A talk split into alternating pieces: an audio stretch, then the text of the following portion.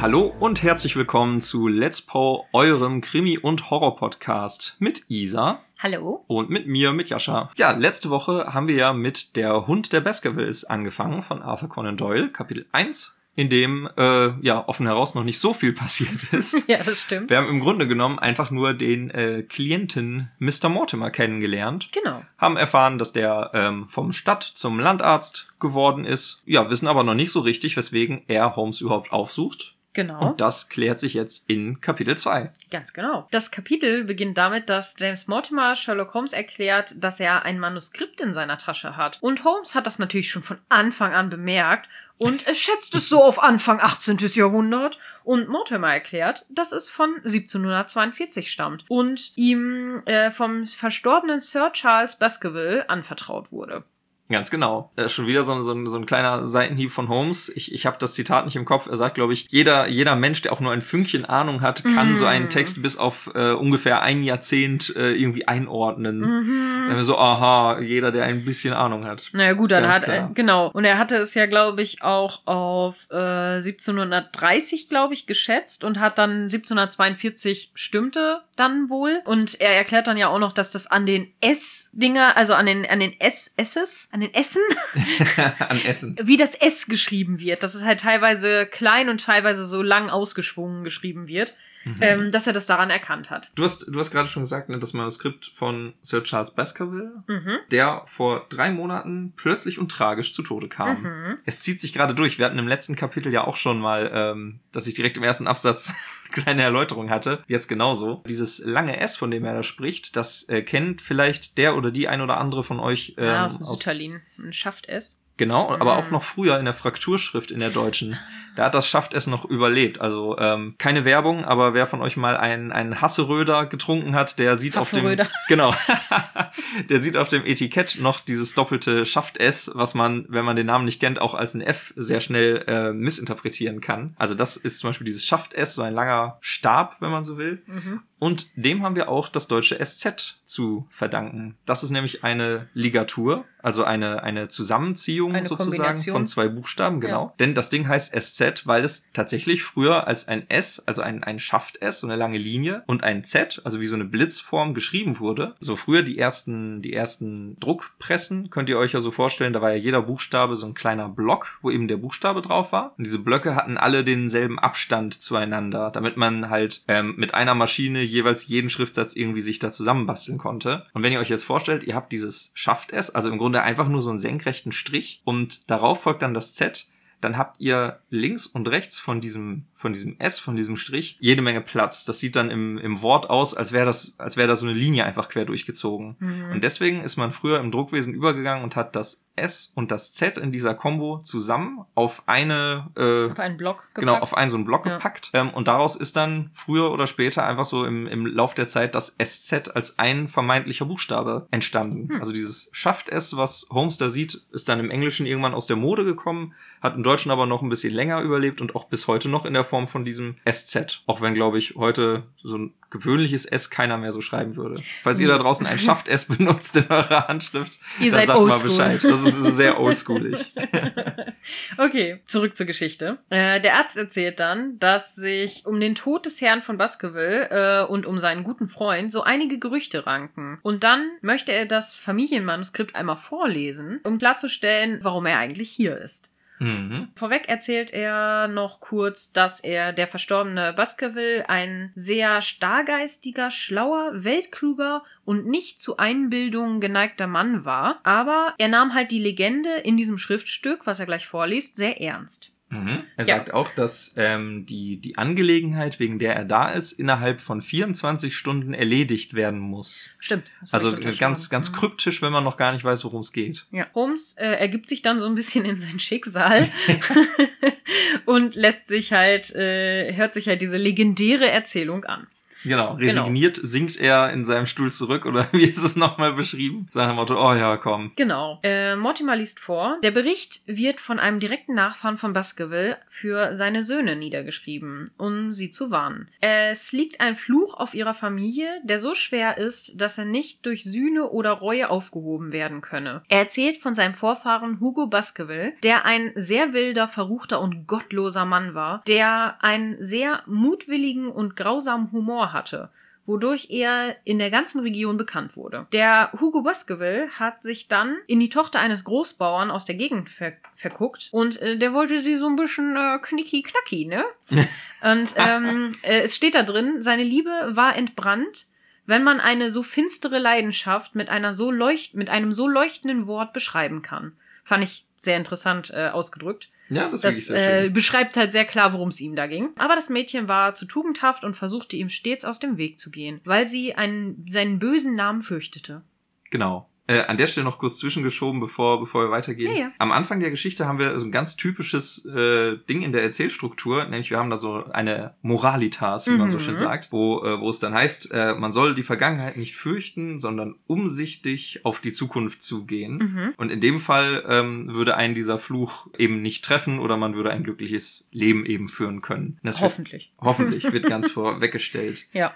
Und es wird hier noch ein Name kurz gedroppt, den ich kurz recherchiert habe, nämlich Lord äh, Clarendon. Lord Clarendon, genau. Mhm. Gemeint ist damit Edward Hyde, der erste Earl von Clarendon. Oh. Der hat nämlich zwischen 1702 und 1704 ein Buch geschrieben, was heute so ein Standardwerk fast immer noch ist, The History of the Rebellion. Und es erzählt die Kriege der drei Königreiche nach. Gemeint sind England, Irland und Schottland Mhm. die von 1639 bis 1651 war. In der Zeit sind nämlich diese drei Königreiche alle unter die Herrschaft Karls I. Äh, Mhm. oder Charles I. Oh. gefallen. Und ein Höhepunkt dieses Konflikts war die Hinrichtung von Karl I. durch das englische Parlament im Jahr 1649 während des englischen Bürgerkriegs. Okay.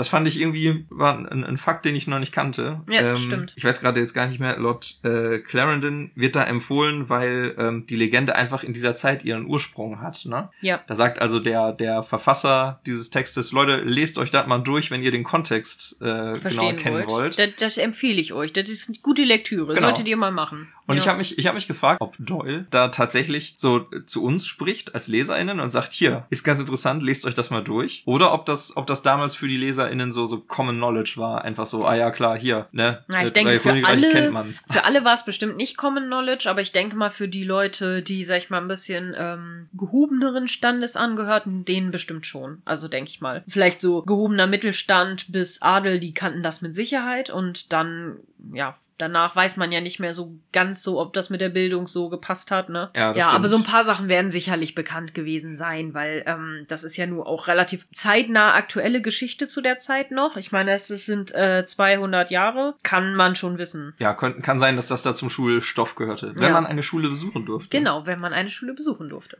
Und bevor du, bevor du noch zwei Sachen. Ich fand, ich fand sehr geil, wie ähm, das Anwesen und der Lebensstil von Hugo Baskerville beschrieben wird, nämlich sehr Ja. episch. Das ist nämlich wild, profane and godless. da musste ich mich auch. Richtig ich cool ist auch, wie dann gesagt wird, das äh, hätten ihm seine Nachbarn bestimmt nicht nachgesehen, weil auch bei denen war es nicht so viel um die äh, Religiosität einher sozusagen. Stimmt. Aber der hatte echt einen fiesen Humor und deswegen ist der so berühmt gerüchtet. der, der hat beim Spazierengehen hat er wahrscheinlich immer mal böse Witze gemacht im Vorbeigehen. Oh, zotige Witze. Gottlos, wild und profan. Ja, Und genau. die, Ach so, äh, ja. die Tochter, in die er sich verliebt, ist die Tochter eines Yo-Man. Yo Yo-Man. Man. Yo-Man? Mhm. Okay. Und da Mhm. muss man, äh, da muss ich auch erstmal nachschauen, was ist das denn jetzt schon wieder? Lisa hat gesagt, du kanntest das aus, aus äh, Film und Fernsehen schon, den Begriff, Ja, genau, ne? Aus genau. manchen, Äh, das war immer so ein, so ein Großbauer oder irgendwie sowas. Richtig. Ein. Yeoman ist nämlich ein sozialer Rang für einen Mann, der selber Land besitzt und es auch bewirtschaftet, der aber trotzdem immer noch, ja, einem, einem höheren Grundbesitzer untersteht sozusagen. Mhm. Also ähm, das ist so eine Verbesserung schon zur Leibeigenschaft. Also du gehörst nicht wirklich körperlich deinem, deinem Lehnsherrn, sondern bist schon ein bisschen freier, so als ein kleiner Kompromiss. Weil im Mittelalter gab es ja irgendwann die Landflucht, die Leute wollten Mhm. alle in die Stadt und Bürgerrechte bekommen, indem sie da wohnen. Also bist du quasi ein Pächter? Ja, irgendwie sowas schon ein bisschen, Mhm. aber mit, mit mehr Ja, stimmt, im Grunde, so könnte man sich das vielleicht vorstellen. Ja. Und damit äh, sind dann halt auch mehr Rechte für dich als Yeoman mitgekommen, die du vorher nicht hattest. Obwohl damit du bist die Leute. kein Pächter, wenn dir das Land gehört. ja, stimmt, klar, du besitzt das Land selbst, das stand so in der Definition. genau. Interessant. Und das gibt Interessant. es seit dem 14. Jahrhundert. Der Lord Baskerville, der besagte Hugo, hat dann am Michaelistag, das ist der 29. September übrigens, mit seinen fünf oder sechs Saufkumpels zusammengesessen und sich dann kurzerhand auf den Weg gemacht, um das Mädel zu entführen. Der Vater und die Brüder waren nicht zu Hause und das wussten die auch und deshalb konnten sie die dann einfach in das Schloss verschleppen. Hugo schließt dann das Mädchen im obersten Stock des Schlosses in einem Zimmer ein und fängt an, sich unten mit seinen so Saufkumpanen ordentlich einzupicheln. Und dabei reißen sie dann sehr zotige Witze und fluchen so sehr, dass das arme Bauernmädchen wahrscheinlich hätte in Ohnmacht fallen müssen. Aber sie nimmt ihren ganzen Mut zusammen und klettert die hohe Mauer an dem Efeu, welches daran wächst, herunter und flüchtet dann- durch das Moor nach Hause. Auch das ist wieder so geil beschrieben. Hier steht, The words used by Hugo Baskerville when he was in wine were such as might blast the man who said. Ja, Also, alleine, alleine dem zuzuhören war schon so blasphemisch und so schlimm. dass, dass man man dafür schon in die Hölle kommt. Genau, dass er eigentlich dafür schon direkt hätte verschluckt werden müssen. ah, schön. Ich habe auch so gedacht, da haben wir heute einen Schritt weiter gemacht. Heute gehen solche Männergruppen ja auf einen Kegelausflug oder so. Die gehen nicht mehr los und klauen irgendwelche Töchter. Der Karnevalisten. Ja, genau. Wo wir wieder bei der letzten Folge beim Amontillado wären. Genau. Aber die Idee alleine sitzt mit deinen Saufkumpanen zusammen und sagst so, haha, lass mal wen entführen. Ja, geil, komm. Geil. Sind wir dabei. Da sind wir dabei. Ja, da sind wir wieder beim Karneval. Oder macht man das einfach auf Malle, so beim Ballermann? Wer weiß. Oh Gott. Ich war, ich wir, noch nicht auf Malle. wir, wir, wir schwufen schon wieder ab. Wir. Ähm, der Weg des Mädchens war nach Hause war leider zu Fuß drei Stunden lang, und weshalb sie auch nicht noch nicht zu Hause angekommen war, als die äh, als ihr Verschwinden halt bemerkt wird. Hugo geht nämlich nach oben, um ihr was zu essen zu bringen oder vielleicht auch etwas Schlimmeres wird dann Mm. beschrieben. Und dann schreit er laut auf, als er ihr Verschwinden bemerkt. Er verspricht einer bösen Entität sein Leib und seine Seele, wenn er nur das Mädchen wieder einholen würde. Und seine Zechbrüder, die unten noch sind und munter saufen, es wird dann beschrieben, dass sie entweder noch verruchter waren als er oder noch betrunkener, äh, raten ihm dazu, die Hunde nach ihr zu hetzen. Und äh, gesagt, getan. Da habe ich mir notiert, äh, Hugo macht den Mr. Burns. Unleash the Hound. Ich sag.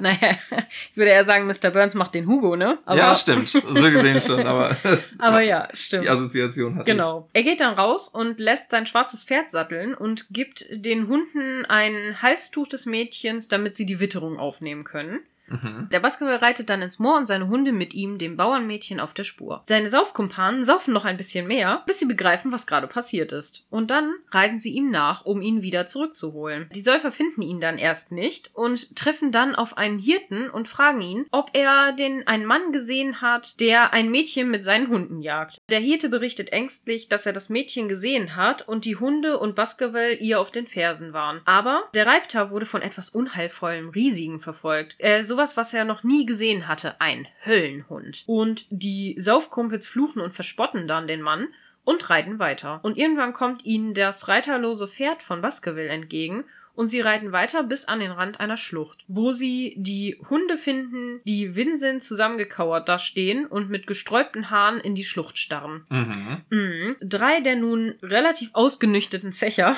gehen in die Schlucht. Also man sagt, es sind die mutigsten von denen natürlich gewesen. Und finden dort das Mädchen, was vor Angst und Anstrengung gestorben war. Und davor lag die Leiche von Hugo Baskerville, der von einem riesigen Hund mit roten Augen zerfleischt wird. Die Kehle wird ihm aufgerissen. Als der Hund die drei Männer anstarrt, laufen sie schreiend um ihr Leben. Einer ist von dem Anblick in derselben Nacht noch gestorben. Die zwei anderen sind für den Rest ihres Lebens gezeichnet gewesen. Den Schluss richtet der Erzähler, also Hugo von Baskerville, der auch so heißt, äh, noch an seine Söhne Roger und John, damit sie die Geschichte kennen, weil etwas Bekanntes weniger Grauen erregt als etwas Unbekanntes. Und dass sie sich das zu Herzen nehmen, nachts nicht ins Moor zu gehen. Aber ihrer Schwester Elisabeth sollen sie nichts davon erzählen. Die darf ruhig ins Morgen. Die gehen. darf ruhig ins Moor gehen. Nein, die ist halt kein Mann, ne? Kein männlicher Nachfahre, kein soll, Erbe. Soll nicht beunruhigt werden, das zarte weibliche Gemüt. genau, genau, das wird sein. Diese Szene da unten, ähm, wie sie in diese Senke gehen, das Mhm. hat für mich so richtig Lovecraft geschrien aus ganz vielen Gründen. Findest du? Ja, total. Okay. Weil äh, zum einen wird beschrieben, dass da unten zwei Monolithen stehen Stimmt. aus heidnischer Zeit. Ja, stimmt, aber von Menschen errichtet. Genau, von Menschen errichtet, aber Mhm. aus, aus der vorchristlichen Zeit äh, Mhm, in, mhm. ähm, wo sind wir da, in England. Ne? Und äh, das, das setzt schon so ein übernatürliches Setting. Dann musste ich sofort an The Hound denken, natürlich, die Kurzgeschichte von Lovecraft selbst, Mhm. wo der, der Hund auch die längste Zeit als so ein unbekanntes Wesen, was man nur hört. Also man hört den Hund Stimmt, immer nur ja. bellen und es jagt allen ein Schaudern über den Rücken. Mhm. Und hier bleibt der, der Hund ja auch erstmal nur in der Erzählung des Schäfers, den sie da treffen, des Hirten, bis sie ihn dann wirklich da sehen. Und der Anblick ist dann in dem Sinn auch so schrecklich, dass sie dem Wahnsinn verfallen und wegrennen. Wie gesagt, du hast schon gesagt, einer stirbt, Ja. die anderen sind für ihr Leben gezeichnet, also ganz, ganz bitter. Dann kommt noch dieses Zitat, was halt eins zu eins auch bei Lovecraft stehen könnte, wo er eben sagt, If I have set it down, it is because that which is clearly known have less terror than that which is but hinted at and guessed. Es gibt so ein ganz berühmtes Lovecraft-Zitat, was quasi eine Paraphrase davon ist, einfach Mhm. nur, also hier äh, irgendwie das, das, das Unbekannte, was man nicht sieht, äh, löst den meisten Schrecken aus. Ich würde es ja. gerne raussuchen, ich habe es nicht mehr recherchieren können. ja. Aber diese ganze Szene mit diesen Monolithen und diesem Monster davor, dachte ich so, oh ja. Oh ja. Ja, vor allen Dingen wird er ja natürlich auch sehr ähm, diabolisch dargestellt, dieser Hund. Also sehr riesig, mit riesigen Kiefern und äh, Reißzähnen und rot leuchtend glühenden Augen. Was ich auch schon sehr, also das, das erinnert halt schon sehr an irgendwie so einen Dämon aus der Hölle oder irgendwas. Oder eben auch an so einen Cerberus oder so vielleicht aus der griechischen Mythologie, ne? An diesen Unterwelthund von Hades. Finde ich auch schon sehr, also gut, der hat natürlich keine drei Köpfe, aber ist trotzdem ein, ein riesiges Tier, was da halt die Männer, und es sind ja die mutigsten Männer, die da reingegangen sind, so verstört. Was aber ganz schön ist, ist, dass das Mädchen immerhin in Anführungsstrichen nur an Angst und Erschöpfung gestorben ist und nicht zerfleischt wurde. Aber der Baskerville selber wurde anscheinend von dem Hund verfolgt und halt komplett die Kehle aufgerissen und lag da halt komplett ähm, zerlegt. Das ist ganz schön bitter, ne? Also Ja. sich das so vorzustellen, wie das Mädel da ähm, zu Tode gejagt wird Das von den Leuten, das ist schon so ganz schön, schlimm. ganz schön Das ist- grausam. Ja, wir haben das jetzt so ein bisschen lustig noch erzählt, aber es ist wirklich sehr grausam. Also wenn man mal drüber denk- nachdenkt, die klettert dann so eine richtig hohe Mauer am Efeu runter, tut sich dabei wahrscheinlich schon mega das ist richtig weh. badass allein, ne? Da Das runter zu klettern. super mutig. So, mm. Dann rennt die da drei Stunden durchs Moor und wird noch verfolgt von so einem Typ auf dem Pferd und Hunden und dann, oh nee, also richtig schlimm. Ey, vor allen Dingen so ein Moor bei Nacht ist auch schon eh schon scheiß gruselig. Nee, also heftig. Also das ist wirklich ganz schlimm. Also und ein Mensch, der sowas macht, ey, ja. deswegen hat es wahrscheinlich auch ein bisschen verdient vielleicht, ne, so von diesem Höllenhund angegriffen Ja, zu war werden. aber nicht der netteste. Nee. Wir haben zugegeben vor der Aufnahme schon kurz diskutiert, weil ich habe mich gefragt, wie hat denn das Baskerville-Geschlecht überlebt, wenn äh, der Lord ohne Nachfahren von diesem Hund einfach getötet wird? Aber da meinte Isa schon, da gab es vielleicht noch Brüder, Ja. Schwestern, die das fortgesetzt haben. Aber das finde ich, also ich, ich nehme jetzt kurz vorweg, ne, dieser Familienfluch dieses Hundes ist ja das, worum es geht. Ja. Mehrheitlich hier in der Geschichte. Und ich finde, das ist ein ganz schöner Dick-Move, wenn man halt auch brüderlicher oder schwesterlicherseits die Familie verflucht. Ich meine, na klar, also Familienflüche insgesamt kein tolles Konzept, weil die Kinder von ihm würden auch nichts dafür können, was für ein, was für ein Monster der Typ gewesen ist, unser Hugo. Ja. Aber dann nochmal, stell dir vor, du, du hast einen Bruder oder eine Schwester irgendwo, den du überhaupt nicht kennst, noch nie von gehört hast, vielleicht, vielleicht auch auf einem anderen Kontinent lebt. Und da kann ja auch sein, dass die in den USA irgendwo oder sonst wo sind. Ne? Und und dann wirst du verflucht und deine ganze Familie, weil irgendeiner am anderen Ende der Welt sich nicht gut verhalten hat. Also Aber der Fluch Hm. trifft dich ja nur, wenn du der, der Herr von Baskerville bist. stimmt. Also du musst ja dazu auf Baskerville Hall leben, nachts ins Moor gehen und der Herr, der Besitzer, also der Erbe von Baskerville sein. Stimmt, Sonst, aber auch das äh, ist ja nicht. Es können doch auch mal nette Leute nach Baskerville kommen, die gar nicht so ja, sind. aber es steht ja auch ganz am Anfang, der Fluch war so schwerwiegend, dass selbst Sühne und Reue ihn nicht heben können. Na, okay. Ja, deswegen sehr schwer, sehr schlimm, muss man sich mal drüber nach. Muss man Also, ob, ob man Baskerville-Erbe werden möchte. Das ist auf jeden Fall, was ich aber auch ziemlich ziemlich cool fand, diesem Motiv daran, äh, er verspricht seinen, seinen Leib und seine Seele einer irgendwie gottlosen, namenlosen Entität, einer bösen Entität. Und wenn er das Mädchen nur einholen würde, ja, er holt sie ja auch ein. Und dann wird er instant zerfleischt. Uh. Also, ne, pass auf, was du dir wünschst, ne, so. Uh, du hast ja recht, so habe ich das noch gar nicht gelesen. Ja, das, ist stimmt nämlich, ja. das ist nämlich auch so eine richtig, äh, diese, diese, sag mal, Motivik? Nee, dieses Motiv von, dass du einen Deal mit dem Teufel oder sowas eingehst und wenn du deinen Deal erfüllt hast, wird deine Seele von dem Höllenhund geholt oder von den Höllenhunden. Das gibt es sehr, sehr oft in der Mythologie und wird auch ziemlich stark, glaube ich, in Supernatural auch verarbeitet. Da gibt es, glaube ich, auch so ein paar. Diese Serie kennt man ja, glaub, kennen, glaube ich, einige. Mhm. Da wird das auch tatsächlich auch ganz gerne benutzt, dass du halt, dass, äh, wenn dein Deal, also wenn deine Zeit ab ist, quasi, also wenn deine Zeit vorbei ist, dann holen die Höllenhunde dich. Ist ja, glaube ich, auch ein ganz, ganz beliebtes Bild, dass man halt bei dem Wunsch, den man äußert, ganz, ganz genau auf die Wortwahl achten Mhm. muss, damit man da keinen Raum für Mehrdeutigkeit lässt, so wie jetzt gerade passiert. Das hat man ja wenn auch ich mit so- kriege, Wenn ich sie nur kriege, dann kriegst du meine Seele. Ja. Tja, Ja. hast Tja. du gekriegt. Hast du Herzlichen gekriegt. Herzlichen Glückwunsch. Hast nichts mehr von gehabt. Der kleine Twist an der Sache. Auf jeden Fall ist Mortimer dann mit dem Vorlesen fertig, zur Richtig. Freude von Holmes. Und er gibt Holmes dann den Devon County Chronicle, also eine, eine Tages- oder Wochenzeitung, denke ich mal, aus der Region. Ähm, Ja, aber erst sagt er, fragt er ja noch so, ja, was machen sie denn jetzt daraus, ne? Also ist halt richtig erwartungsvoll, was Holmes jetzt äh, sagt. Und Holmes findet die Geschichte nicht so spannend. Also, er findet sie interessant für einen Sammler von Märchen, ne? So, Genau. Sagt das halt schon mal so richtig herabwürdigend. Das ist wieder dieses Poe-Ding, so von wegen, Ja. ne? Wir sind uns alle einig, dass wir nicht an Geister glauben. Genau. Ah, so, okay, ja, genau. So, können wir jetzt weiter? Okay. Genau. Ja, und Mortimer fährt dann eben fort, dass er sagt, okay, dann kommen wir jetzt zu einer etwas moderneren Erzählung. Gibt dann eben den Devon County Chronicle vom 14. Mai, wenige Tage nach dem Tod von Charles Baskerville. Mhm. Ich habe da einmal nachgeschaut, ob es den Devon County Chronicle gibt. Tut es, aber in einer ganz anderen Form. Das ist nämlich ein Fanzine, also ein, ein Fanmagazin rund um die Sherlock Holmes Welt. Ach, geil. Äh, mit dem Titel. Ähm, aber es scheint kein, äh, kein historisches Wochen- oder Tageblatt irgendwie zu geben, Cool. was darauf anspielt. wenn jemand von euch sowas zu Hause hat, diesen, ähm, wie hieß er? Devon, Äh, Devon County, County Chronicle. Chronicle. Wenn jemand sowas, äh, irgendwie eine Copy davon hat oder so, schickt uns mal ein Bild davon. Ich würde gerne mal sehen, wie das aussieht. Voll ja, cool. Ich weiß nicht, ob es das auch Print gibt oder nur online. Ich, ich habe ehrlich gesagt nicht so tief reingeschaut. Achso, ich dachte, es gibt das auch. Ich fand's, ich fand's ganz spannend. In dem Artikel wird's dann, gibt's dann einen harten Kontrast zu dem, was wir jetzt über die Baskervilles erfahren haben, also zumindest über den Hugo Baskerville, der ja ein ziemlicher Sack gewesen ist. Denn in dem Artikel wird von der Großzügigkeit des Charles Baskerville gesprochen, dass der zu selbst erarbeitetem Ruhm gekommen ist. In Klammern habe ich mal geschrieben, angeblich.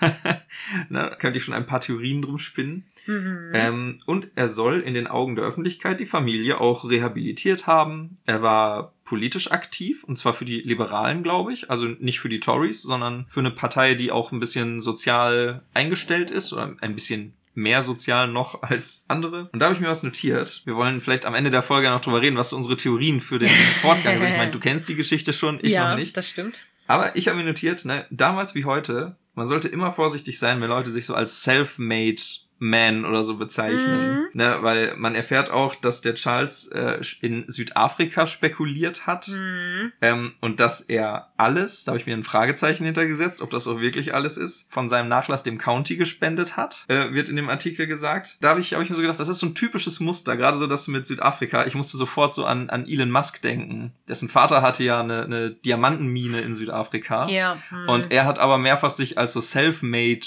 Unternehmer und self-made Millionär und so Nee, verkauft. ich äh, sagte nur Trump. Ich hatte ja nichts außer einer Million. Genau. Donald Trump genauso. Ich hatte nichts. Nur eine Million Dollar.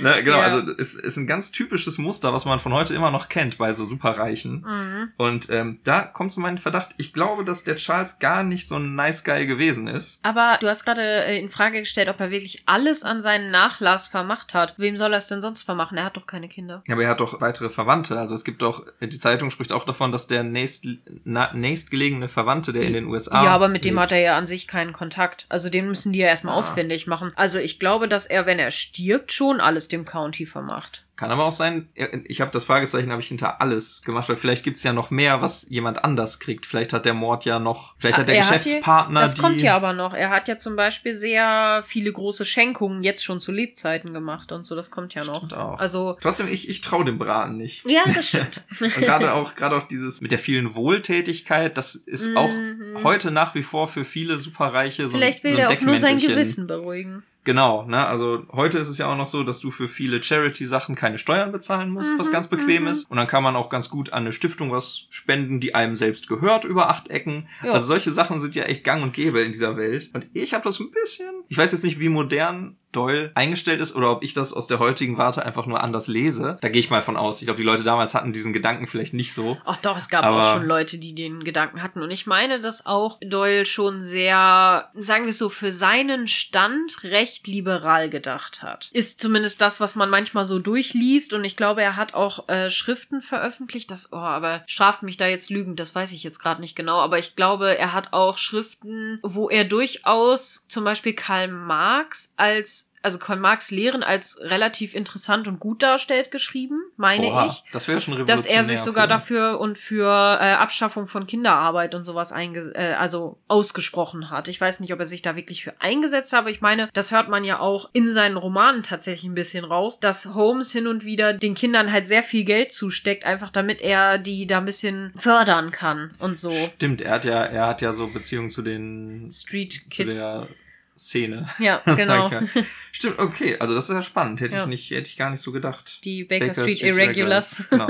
Aber die Zeitung macht am Ende nochmal ganz, ganz, also auf eine sehr deutliche Art nochmal klar, es war eine natürliche Todesursache und der ganze Aberglaube, den es um die Familie herum gibt, der hat gar nichts damit zu tun. und das Nein, finde ich nein. ist auch schon wieder so verdächtig, dass das am Ende nochmal so ganz klar nochmal erwähnt wird. ja, und der Arzt hat das bestätigt. Ja, ja. mhm. Ja, genau. Der Arzt hat bestätigt, wuff, wuff. Äh, ich meine natürlich, Du hast ja jetzt auf jeden Fall schon eine Menge über den Sir Charles gesagt. Der Verstorbene pflegte jeden Abend einen Spaziergang durch die Taxusallee zu machen, von seinem Land, also von seinem Anwesen da, und galt als bereits herzkrank, also äh, es ging ihm nicht so gut. mhm. Sein Herzleiden sei auch die Todesursache gewesen, was der Arztbericht dann auch bestätigte. Auf dem Anwesen wohnte niemand außer dem Ehepaar Barrymore, die die Haushälter des Verstorbenen waren. Am 5. Mai sollte Sir Charles oder wollte Sir Charles nach London fahren und bat am Abend vorher Barrymore darum, sein Gepäck fertig zu machen. Und dann ging er wie gewohnt spazieren und kam nicht wieder zurück. Barrymore hat ausgesagt, dass er ihn dann gesucht hat, weil er sich schon Sorgen gemacht hat und fand die Fußspuren bis zum Tor, also konnte seine Fußspuren bis zum Tor weiterverfolgen, wo er dann kurz verweilt hat, also der Baskerville anscheinend kurz verweilt hat, was an den Fußspuren zu sehen war und dann veränderten sie sich aber die Fußspuren, so als ob er auf Zehenspitzen weitergelaufen wäre. Und die gingen dann den Gang, also die Taxusallee weiter runter, wo man dann auch seinen, den Leichnam seines Herren fand. Der Arzt wurde direkt gerufen und hat alles bestätigt. Die Todesursache konnte auf sein Herz zurückgeführt werden, aber sein Gesicht war vor Schrecken verzerrt und verfärbt, dass der Arzt äh, seinen Freund erst gar nicht selber wiedererkannte. Aber auch dieses Bild ist nicht untypisch für den Tod durch einen Herzanfall oder durch einen Herzinfarkt. Dann wurde noch ein Pferdehändler namens Murphy befragt, ähm, der sich in der Nähe aufgehalten hatte. Und er sagte aus, dass er mehrere Schreie gehört habe. Aus welcher Richtung sie kamen, konnte er aber nicht sagen. Mhm. Mortimer erklärt weiter, dass es sehr wichtig ist, dass die genauen Umstände aufgeklärt werden, da es sehr wichtig ist, dass ein neuer Erbe sich in Baskerville Hall niederlässt, um die Bauarbeiten weiterzuführen, die ja bereits angefangen wurden. Der neue Erbe, ein äh, Mr. Henry Baskerville, lebt wohl gerade in Amerika und er, es wurden Nachforschungen angestellt, um ihn über das Erbe zu unterrichten. Holmes möchte dann wissen, warum er denn jetzt seine Expertise braucht, wenn der Fall doch klar ist. Und Mortimer erzählt ihm dann, was er nicht im Bericht erwähnt hat. Er erzählt, dass Baskerville sehr abergläubisch in Bezug auf die Legende gewesen sei und er sicher war, dass nachts im Moor immer die Bestie zu sehen und zu hören sei. Aber Mortimer selbst habe eines Abends mal nachgesehen und äh, hat zuerst auch eine Gestalt bemerkt, die er für ein großes schwarzes Kalb gehalten hat, aber dann, als er quasi hingegangen ist, war nichts mehr zu sehen. Da noch einmal kurz zwischen. Als Holmes nachfragt, warum er sich denn jetzt damit beschäftigt ist, da sagt er was, was ich nochmal recherchiert habe. Mhm. Er sagt nämlich, er war bis zuletzt zu sehr mit den Vatican Cameos beschäftigt, um sich mit englischen Fällen auseinanderzusetzen. Ja, genau, stimmt. Da sagt äh, Will Holmes nochmal rumprallen, dass er ja für den Papst gearbeitet hat. Genau, da habe ich einmal nach recherchiert, was das überhaupt ist. Ein Cameo ist nicht eine Cameo, so wie in einem Marvel-Film, also, wo dann Stan Lee irgendwo auftaucht, sondern das ist eine Kamee, und zwar ein erhabenes Relief aus Mhm. einem Schmuckstein gehauen. Das Internet sagt, dass es diesen Fall mit den Vatican Cameos nie von Arthur Conan Doyle schriftlich irgendwo Nein, gibt gegeben es auch hat. nicht. Das ist einfach nur ein so, so ein bisschen Fluff und Worldbuilding, dieser Fall, der aber nie wirklich da ist. Ja, es gibt vor allen Dingen auch so einige Fälle, die immer mal wieder in anderen Fällen erwähnt wurden, die dann aber nie niedergeschrieben wurden, weil das durfte man nicht, weil das hätte ja sonst, das Ausmaß wäre zu groß für das Weltpolitische und so weiter und so fort. Das äh, wird öfter mal nochmal erwähnt, so, ja, es gibt da auch noch diesen einen Fall, mm, aber da dürfen wir leider bisher nichts drüber berichten, weil ähm, das wäre einfach zu, zu schlimm für alles politisch. Und so. auch das, ne, wir machen wieder den, den kleinen Schlenker zu Sherlock Holmes The Awakened, wo wir in der letzten Folge drüber sprachen, dieses Videospiel. Da ist es ja am Ende auch so. Dieser ganze Fall mit diesem Lovecraft-Kosmos und den alten Göttern wird dann Mhm. ja, wird am Ende nur gesagt, na, Totgeschwiegen. Watson, Watson verbrennt ja sogar das Manuskript dazu Stimmt, am Ende. ja. Also es fällt, fügt sich sehr gut auch in diese, in dieses Narrativ es gibt rein. Sachen, die darf man einfach der Öffentlichkeit nicht preisgeben. Die alten Götter. Die alten Götter. Yeah, yeah. Yeah, yeah, Tagen. Genau. Genau. Ja, genau. Aber obwohl das sagt er ja relativ am Ende, ne? Weil als er dann ihn be sich bedankt und sagt, oh, danke, da, äh, Mortimer, dass Sie mich auf so einen tollen Fall hingewiesen haben, weil ich habe die tollen englischen Fälle ganz außer, äh, aus dem Kopf verloren quasi, we- weil ich die ganze Zeit über diesem Vatican Cameo Fall gebrütet habe. Ich, ich habe immer so ein bisschen das Gefühl, dass Sherlock hier immer so ein bisschen extrem auffahren muss, weil er die ganze Zeit immer sagt, oh, ich bin so toll und dann springt der Mortimer einfach nicht an. Der springt immer nicht an und dann sagt er immer die ganze Zeit so, ja, aber also das und das und der, ja, ja, ist ja ganz toll, aber, ne? Und dann dies und das und dann fährt er fort und ja, finden Sie das nicht interessant? Ja, das jetzt nicht so, aber, ne? Und Ja, Sherlock Holmes ist halt nur der zweite in der Weltrangliste der Genies. Ne? ja, ich glaube, der, der ist da so ein bisschen gekränkt bei dem Fall die ganze Zeit. Muss er schwer auffahren. Genau. Ja, stimmt. Also er erklärt dann noch, dass in der näheren Umgebung nur, ka also kaum Menschen wohnen in dem Moor. Nur ein Mr. Frankland und ein Mr. Stapleton. Und der Stapleton ist wohl auch ein guter Freund, auch von dem Baskerville gewesen. Er ist ein Naturforscher. Genau. Stapleton. Genau. Und Mortimer hat Baskerville dann geraten, nach London zu fahren, damit er auf andere Gedanken kommen könnte. Und Stapleton hat ihm da auch zugestimmt. Er erklärt, dass in der Nacht des Todes alles so war, wie im Bericht erwähnt hat, äh, wie er im Bericht erwähnt hat. Aber eine Sache hat er verschwiegen, da er nämlich noch andere Spuren gefunden hat, die Barrymore anscheinend übersehen hat. Und dann flüstert er Holmes zu: Fußspuren, Mr. Holmes. Es waren Fußspuren eines riesengroßen Hundes. Und dann Cliffhanger. da ist nämlich das Kapitel vorbei. Diesmal äh, warst du ziemlich schnell.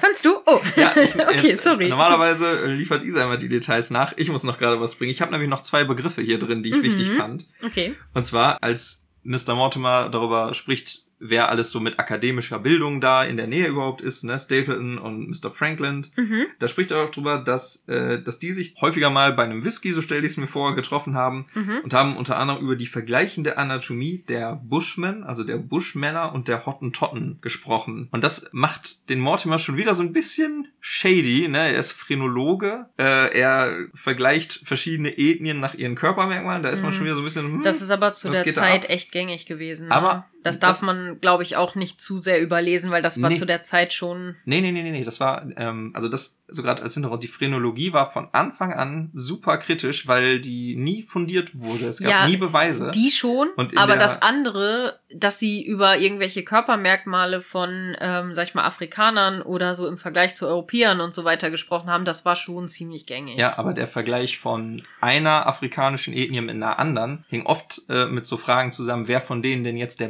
bessere ist, der sich zum Beispiel Das für wird höhere... da aber nicht gesagt. Nein, nein, aber das ist nur so als Hintergrundwissen. Da wurde dann tatsächlich so drüber gesprochen, die, äh, die so und so äh, äh, Leute da in Afrika haben den und den größeren Teil des Gehirns und deswegen sollten die von uns in der Kolonialverwaltung diese Ämter bekleiden und nicht Mhm. die anderen. Aha. Also da kommt man wieder in super gruselige Gefilde rein. Mhm. Ja, Ähm, gut. Naja, ich sage nur, äh, ich wiederhole mich nur wieder Bullshit. Genau, Bullshit. Und äh, man hat bis heute auch noch in England und auch bei uns hier in Deutschland leider noch wirklich sterbliche Überreste von diesen Leuten, Mhm. die damals geklaut wurden, um solche komischen Theorien zu belegen und wo sich heute manche so Museen schlimm. noch weigern, das zurückzugeben. Ne? Also eine ganz, ganz üble Rauchkunst. Kiste.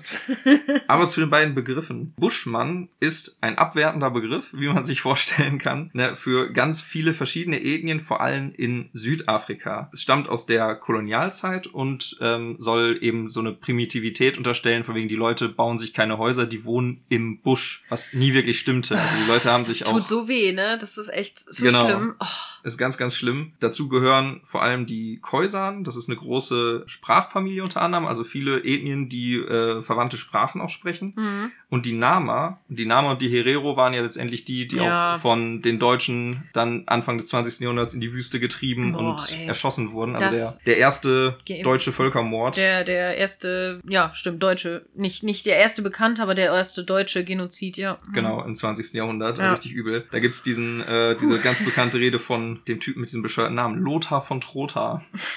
Der, der wirklich, die Hundenrede wurde es dann im Nachhinein genannt, der wirklich Mhm. sagt, dass man gnadenlos die Leute verfolgen müsste. Also das sind letztendlich die, die hier mit den Bushmen gemeint sind, nur dass man das mal einordnen kann. Und die Hottentotten sind ja im Grunde genommen auch äh, ein, ein Teil der Khoisan-Familie von heute gesagt. Äh, Mhm. das sind nämlich die Khoikhoi. Die sind mit Hottentott vor allem gemeint. Das ist eigentlich ein niederländisches Wort und bedeutet Stotterer, Ah, weil die Hottentotten okay. eben von den Europäern als komisch sprechend irgendwie betrachtet wurden Okay. äh, haben die holländischen Siedler in Südafrika die halt eben so genannt. Und es gibt bis heute im Deutschen noch eine Menge Wörter, die dieses Hottentotten irgendwie in sich haben und Mm. auch noch so eine rassistische Konnotierung haben. Ne? Ja, es gibt auch viele Sprichwörter, ne? Ja, Genau. Ich weiß auch, mein, mein Vater hat mir immer erzählt, ne, wenn der in den, in den 70ern Rock'n'Roll gehört hat, dass dann die Nachbarn kamen und Die sowas sagten wie, Hottentottenmusik. mach die Hottentotten-Musik aus. Und es gibt auch ein, ein Hottentotten-Chaos und so weiter. Also alle möglichen Begriffe sind davon noch übrig geblieben. Ja, es gibt doch auch dieses, ich weiß, es gab mal so ein Sprichwort, wenn es bei dir unordentlich zu Hause ist, dann sagt man auch irgendwie, dass Ja. es wie bei den Hottentotten aussieht. Genau. Ich weiß noch, dass damals mal irgendwer, ich weiß es nicht mehr, irgendwer aus unserer Nachbarschaft mir dieses Sprichwort beigebracht hat und meine Mama das so schrecklich fand, dass sie mir gesagt hat, wenn ich das sage, dann soll ich, das soll ich auf keinen Fall sagen, sowas. Und das finde ich auch richtig gut, dass Mama das so vehement darauf bestanden hat. Also äh, Props raus an meine Mama, ne? ich als dummes kleines äh, vierjähriges Kind wusste das natürlich nicht Ja besser. klar, das weißt du als Kind nicht. Und äh, da hat sie mir, ich, äh, hat sie richtig mit mir geschimpft und hat gesagt, äh, wenn ich irgendwie so ein Sprichwort benutzen will, dann soll ich doch sagen, bei uns sieht's aus wie Hempels unterm Sofa. So.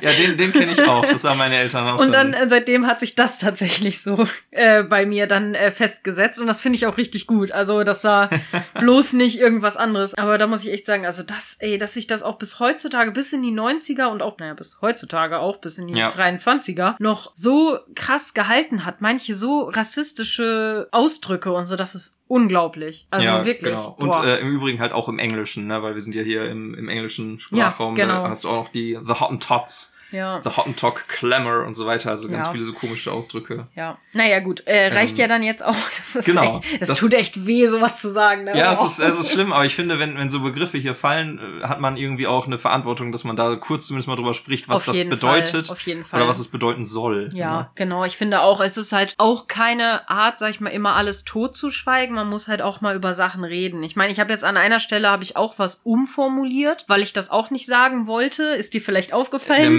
Mr. Ähm, Ja, der, der. Pferdehändler. Ja. Ja. genau, genau. Ja, da habe ich ihn nämlich auch umgeschrieben. Ähm, wenn ihr es lest, euch wird es auffallen, ihr werdet verstehen, was ich meine. Nur da wurde halt ein sehr herunterwürdigender Begriff für Sinti und Roma und so benannt. Deswegen finde ich das auch nicht okay. Wo selbst das ja heutzutage auch nicht mehr politisch ganz korrekt ist, ne? Leute, die man als Sinti und Roma bezeichnet, sind nicht immer, Immer Sinti, und Roma, weil es genau. noch mehr Gruppen gibt. Finde ich auf jeden Fall, habe ich das auch umgeschrieben, weil ich das einfach nicht okay fand, sowas zu sagen. Aber nochmal zurück zur Story und wieder zu Lovecraft und Ja. zu The Hound.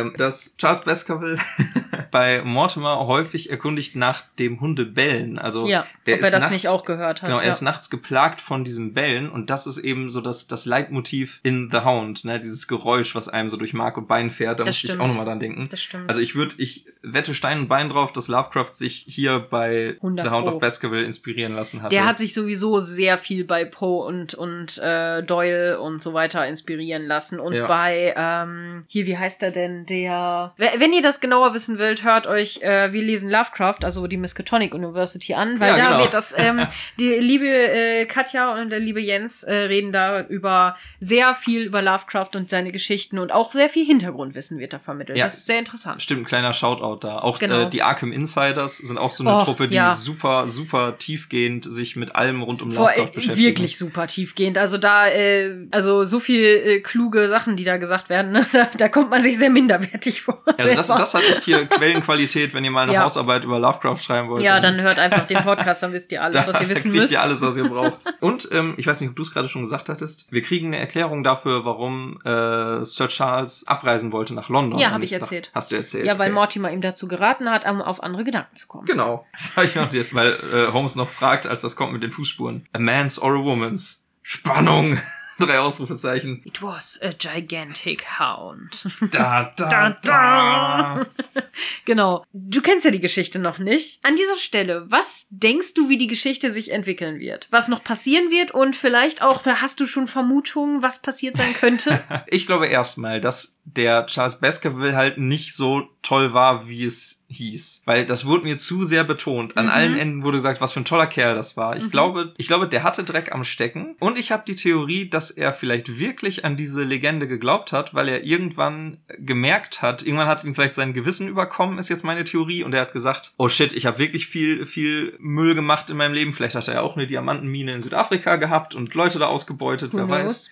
Ne? Und, ähm, und ist jetzt dann kurz vor seinem Tod wirklich davon überzeugt gewesen, dass der Fluch ihn trifft, weil er vielleicht was gehört, was gesehen hat. Er, er, ist vielleicht wirklich paranoid geworden vor schlechtem Gewissen, könnte ich mir vorstellen. Die Theorie geht weiter. Das hat irgendjemand genutzt, um ihn aus dem Weg zu räumen. Also vielleicht hat der Geschäftspartner in Südafrika, vielleicht hatte der auch abseits von dem, was er, was er der, dem County da vererbt hat, vielleicht hatte der noch irgendein Safe, irgendwelche Wertpapiere, irgendwas, dass dann noch aus Südafrika alte Geschäftspartner gekommen sind und das alles so zusammengefügt haben und sich darauf verlassen jetzt, es gibt doch diese Legende, wir lassen es jetzt so aussehen, das wird keiner mitbekommen. Vielleicht hatten die einen Hund dabei, weil, damit da die Fußspuren sind. Also irgendwie so in die Richtung wird's gehen, denke ich. Mhm, okay. ich, hatte, ich hatte zuerst auch den Verdacht, aber das ist, das ist so mein, mein doofes Gehirn. Ich denke immer, dass es so eine 180-Grad-Wende gibt, dass der Typ, der eigentlich zu Holmes kommt, hier der Mortimer, dass der es eigentlich war, aber dann ist ja, warum sollte der da mehr Aufmerksamkeit auf sich ziehen, als ohnehin schon da ist? Das wäre ja.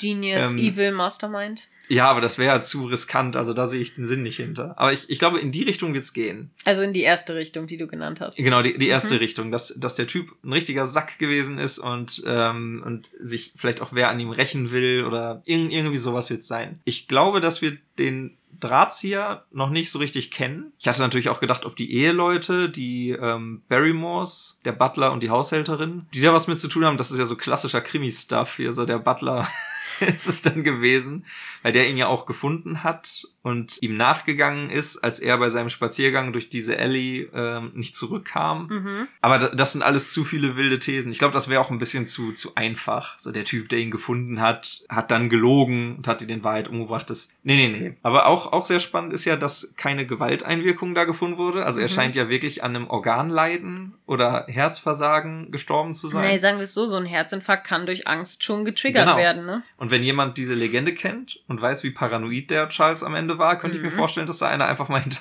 hinter so einer Säule rausspringt, so buh. buh, guck mal, ich hab einen Hund. Und dann fällt Charles sofort tot um und das war's. Ja. Also offiziell meine These, genauso, genauso ist es gewesen. Buh. ein, äh, ein maltesischer Seemann mit einem Orang-Utan ist angekommen. Oh, wenn es jetzt wieder ein Orang-Utan wäre, ne? Ey. Das, das war der Kracher. Dann, dann müssten wir wirklich hier die Parallelen von, ah, äh, von Poe und Doyle. die wären da. Ja. Äh, genau, und Doyle. Ja. Das wäre richtig, ey, gut, das, okay. das würde ich so feiern, wenn es ein Affe wäre, wirklich. Das wäre so gut. Na gut, okay. Ihr habt die äh, Theorien von äh, Jascha gehört. Ich was, für, was für Affen leben in Südafrika? Das ist eine gute Frage. Ein Gar Affe, keine, der mal in der Diamantmine arbeiten musste für ihn. Ja. Ah, nee, okay. Jetzt, jetzt okay, wird's jetzt wird's absurd, absurd genau. Sorry. Ja, äh, genau. Ihr habt die Theorien von Jascha gehört an dieser Stelle. Ich äh, kann zu diesem Zeitpunkt äh, die Aussagen weder äh, bestätigen noch revidieren.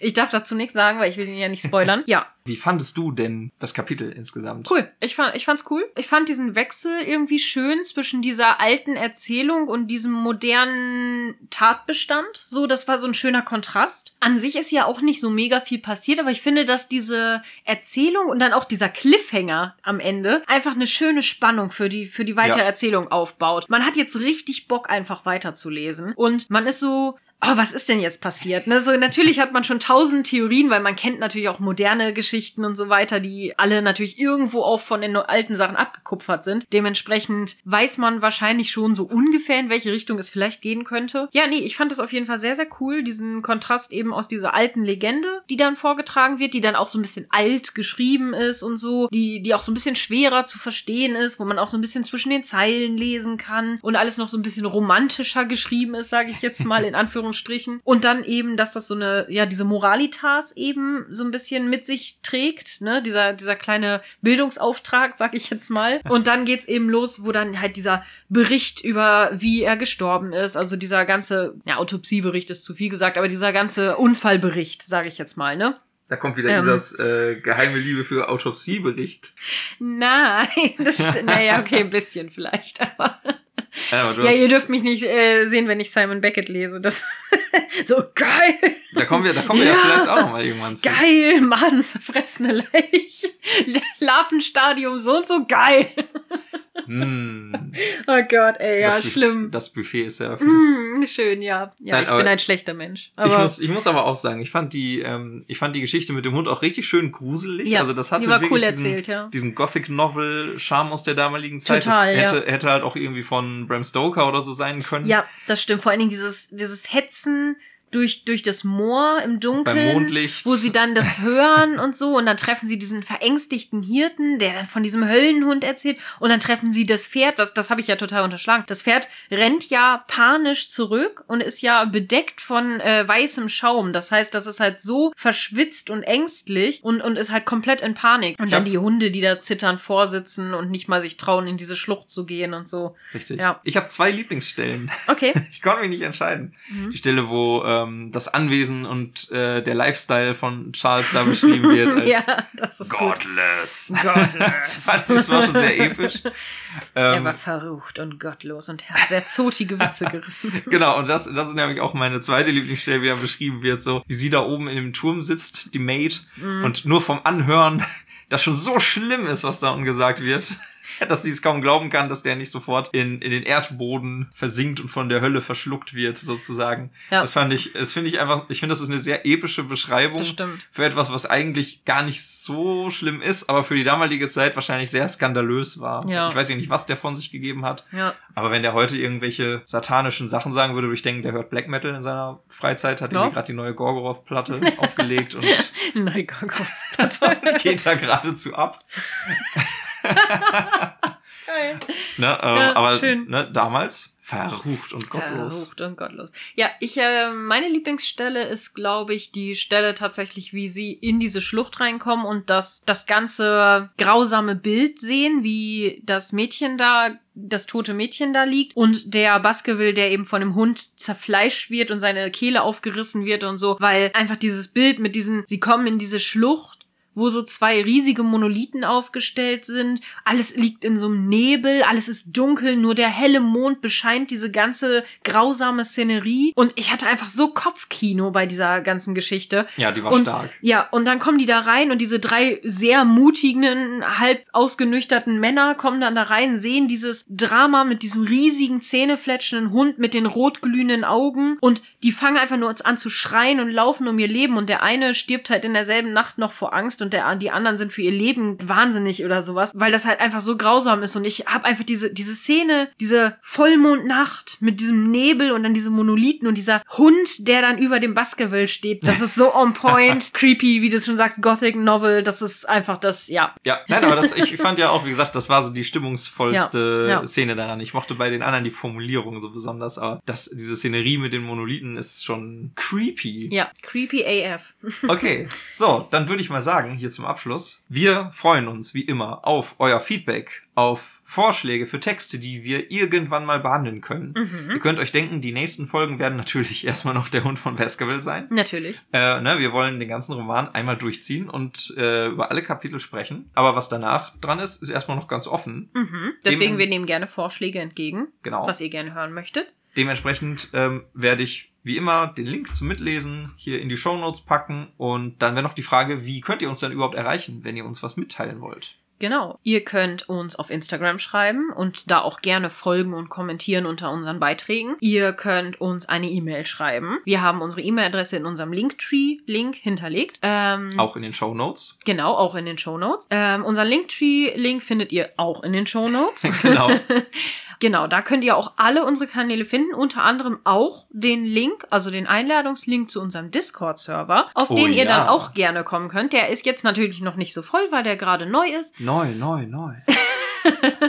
Und äh, da könnt ihr aber gerne schon zu uns stoßen und auch gerne mit uns und anderen dann über die Geschichten oder auch andere Geschichten diskutieren. Ähm, ich habe nämlich mehrere Räume da gemacht, wo ihr diskutieren könnt. Ähm, also in einem Raum könnt ihr komplett frei spoilern, wie ihr wollt. Da geht Jascha auch nicht rein, damit er da nichts mitliest. Und auch Leute, die nicht gespoilert werden wollen, sollten da nicht reingehen. Ansonsten gibt es dann aber auch mehrere Räume, wo spoilerfrei am besten diskutiert werden soll. Und da gibt es dann halt was, wo man über die aktuelle Folge reden kann. Und dann gibt's was, wo man quasi über alles reden kann, wo man Lust drauf hat. Was, was so, genau, ob ihr ähm, die besten äh, Gärtner-Tipps oder auch äh, was man am besten für einen Whisky am Kamin zu einer guten Sherlock Holmes-Geschichte oder einer guten äh, Novelle von äh, Poe liest äh, oder trinkt, besser gesagt. ähm, das könnt ihr dann frei da diskutieren. Die besten Giftpflanzen für den heimischen Kräutergarten. Genau. genau. Wahlweise könnt ihr natürlich da auch äh, als Psychokiller Tipps austauschen. Gar kein Problem, haben wir kein Problem. Nein, Quatsch. Ähm, gut, genug Spaß beiseite. Ich glaube, ich hoffe, ich habe nichts vergessen an Kontaktmöglichkeiten. Ich glaube, das war alles. Facebook Genau, haben wir natürlich auch, aber ich gebe zu, ich gucke nicht so oft bei Facebook. Im, Zweifels, Im Zweifelsfall äh, benutzt den Linktree-Link. Da ist Da alles, ist alles alles, drin. alles, alles, Genau. drin. Bewertet uns auch gerne. Ja, Wir müssen, wir Das müssen alles uns. hier mal erwähnen. Ihr könnt uns auf Spotify und ich glaube auch bei aber Apple geht auch. Genau, bei Apple Genau. Podcast, ihr könnt uns überall fünf Sternchen verpassen. Das schmeckt dem Algorithmus Ja. und führt dazu, Und dass uns auch. genau und uns und führt dazu, dass wir auch ähm, bei Leuten, die uns vielleicht noch nicht kennen, ein bisschen mit einer höheren Wahrscheinlichkeit ausgespielt werden. Genau. Das, da wären wir sehr froh drüber. Ansonsten empfehlt uns euren Freunden und Bekannten, wenn ihr das wollt. Alle, die irgendwie Krimi- und Horrorliteratur mögen, sagt es gerne weiter. Da freuen wir uns auf jeden Fall drüber. Behaltet eure Hunde im Auge. Genau. Und lasst euch äh, nachts nicht von rotäugigen Höllenhunden verspeisen. Sollte man immer beherzigen. Den Tipp Ja, doch, gut. doch. Dann würde ich sagen, macht's gut und bis nächste Woche. Ja. Hey ho, let's po.